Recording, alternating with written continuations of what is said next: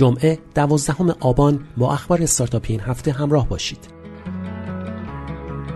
شرکت هماوا با انتشار بیانیه‌ای اعلام کرد که شرکت آما مالک ملک کارخانه نوآوری آزادی فرجه سی روزه برای تخلیه این مرکز را به مستاجران آن داده است و کارخانه باید در تاریخ 8 آذر ماه 1402 به صورت کامل تخلیه گردد. شرکت هماوا می‌گوید امکان انتقال شرکت های مستقر در سوله های متعدد این کارخانه از جمله مرکز دانش دارویی و یا استدیو تلویزیونی با پخش مداوم زنده در عرض این ضرب العجل یک ماه وجود ندارد. بر اساس آمارهای هماوا روزانه چهار هزار نفر به طور میانگین در این کارخانه رفت و آمد دارند. بر اساس بیانیه هماوا تقلیه قهری کارخانه می تواند صدها میلیارد تومان خسارات مادی و معنوی به اقتصاد کشور وارد کند.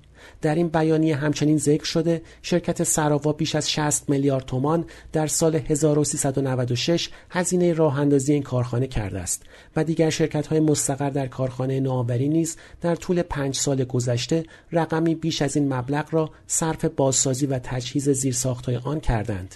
این بیانیه از تمامی فعالان اکوسیستم استارتاپی و دانش ایران تصمیم گیران و تصمیم سازان و شرکت آما درخواست کرده تا اجازه دهند کارخانه نوآوری آزادی به عنوان یکی از نمادهای مهم کارآفرینی در ایران زنده و پابرجا بماند. فرزین فردیس مدیرعامل سراوا در نشست مهمترین چالش های توسعه تجارت الکترونیک در ایران که توسط رسانه فرد و اقتصاد برگزار شد گفت دلیل اینکه سرمایه گذاری خارجی در ایران اتفاق نمیافتد این است که سرمایه گذار قبلی نتوانسته موفق شود. درگیری هایی در سطوح اقتصادی و سیاسی وجود دارد که سرمایه گذاران ترجیح می دهند کشورهایی چون امارات، قطر و ترکیه را برای سرمایه گذاری انتخاب کنند. و به دنبال ریسک های کار کردن با ایران نباشند.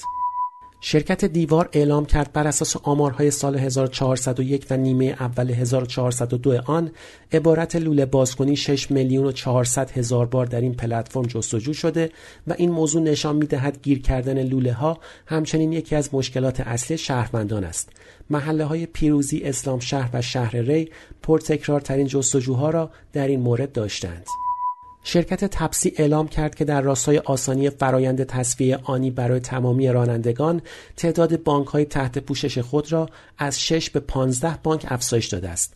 سهشنبه نشست تنظیمگری تاکسی های اینترنتی در دانشکده مدیریت و اقتصاد دانشگاه شریف با هدف بررسی نقش نظارت و دخالت دولت در این نوع کسب و کارها برگزار شد. میلاد منشیپور مدیرعامل تپسی در این نشست با اشاره به تعدد رگولاتورها و انباشت قوانین در کشور گفت اگر امروز دولت هیچ رگولیشنی نگذارد بهتر است چون مردم خودشان بهتر تنظیمگری می کنند. این کلیت موضوع و واقعیت موجود است. شرکت علی بابا اعلام کرد که گزینه استرداد بدون جریمه را برای مشتریان پروازهای داخلی خود فعال کرده است. کاربران علی بابا می توانند از طریق این گزینه با پرداخت 20 درصد بیشتر از قیمت بلیت تا 12 ساعت پیش از پرواز استرداد بدون جریمه داشته باشند. آمارهای سال 1401 علی بابا رشد 30 درصدی استرداد پروازها را نشان می دهد. استرداد بلیت پرواز معمولا با جریمه بین 40 تا 100 درصدی از سوی شرکت های هواپیمایی همراه است. شهاب جوانمردی مدیرعامل فناپ در برنامه تکشاخ فرد اقتصاد گفت که معتقد است استارتاپ های بزرگ ایرانی چیزی از نمونه های جهانی کم ندارند اما لذت اصلی unicorn شدن را نچشیدند. او تصریح کرد در همه ارکان شکلگیری اکوسیستم چه بنیانگذاران و سرمایه گذاران و قانونگذاران همه درگیر کجفهمی از اقتصاد نوآوری هستیم.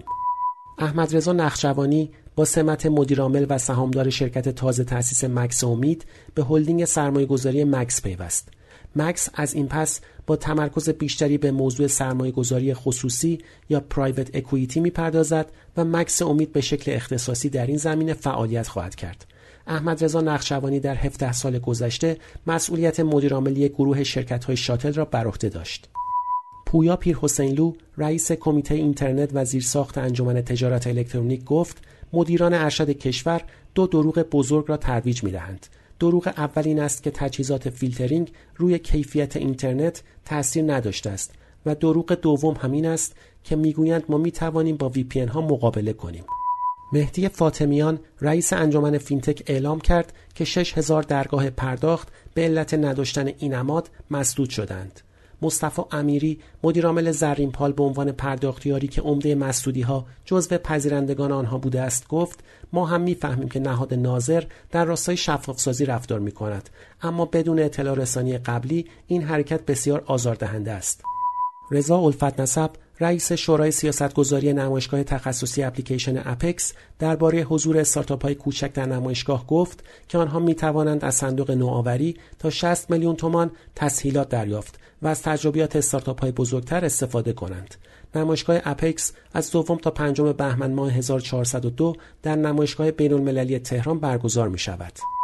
سیزدهمین دوره نمایشگاه کار دانشگاه شریف امسال از تاریخ 21 تا 23 آبان ماه در این دانشگاه با همکاری شرکت جاب ویژن برگزار خواهد شد. در این نمایشگاه کارجویان می توانند بدون واسطه با منابع انسانی سازمان ها در ارتباط باشند.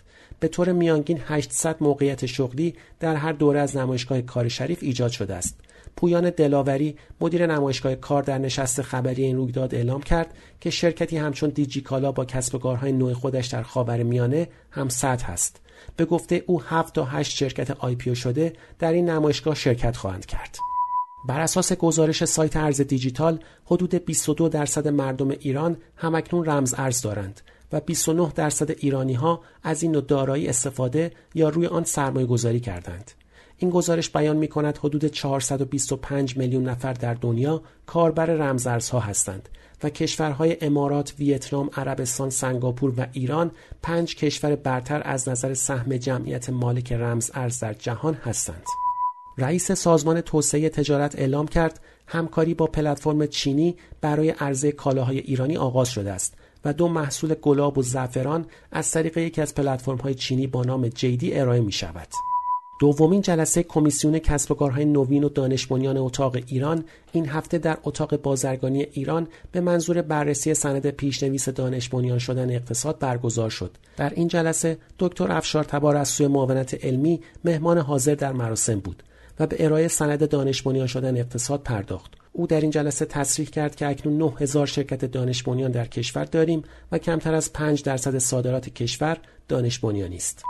سازمان نظام سنفی رایانی استان تهران در گزارشی اعلام کرد که فعالان صنعت بازی ایران معتقدند وضعیت این حوزه به مرحله هشدارآمیز رسیده است.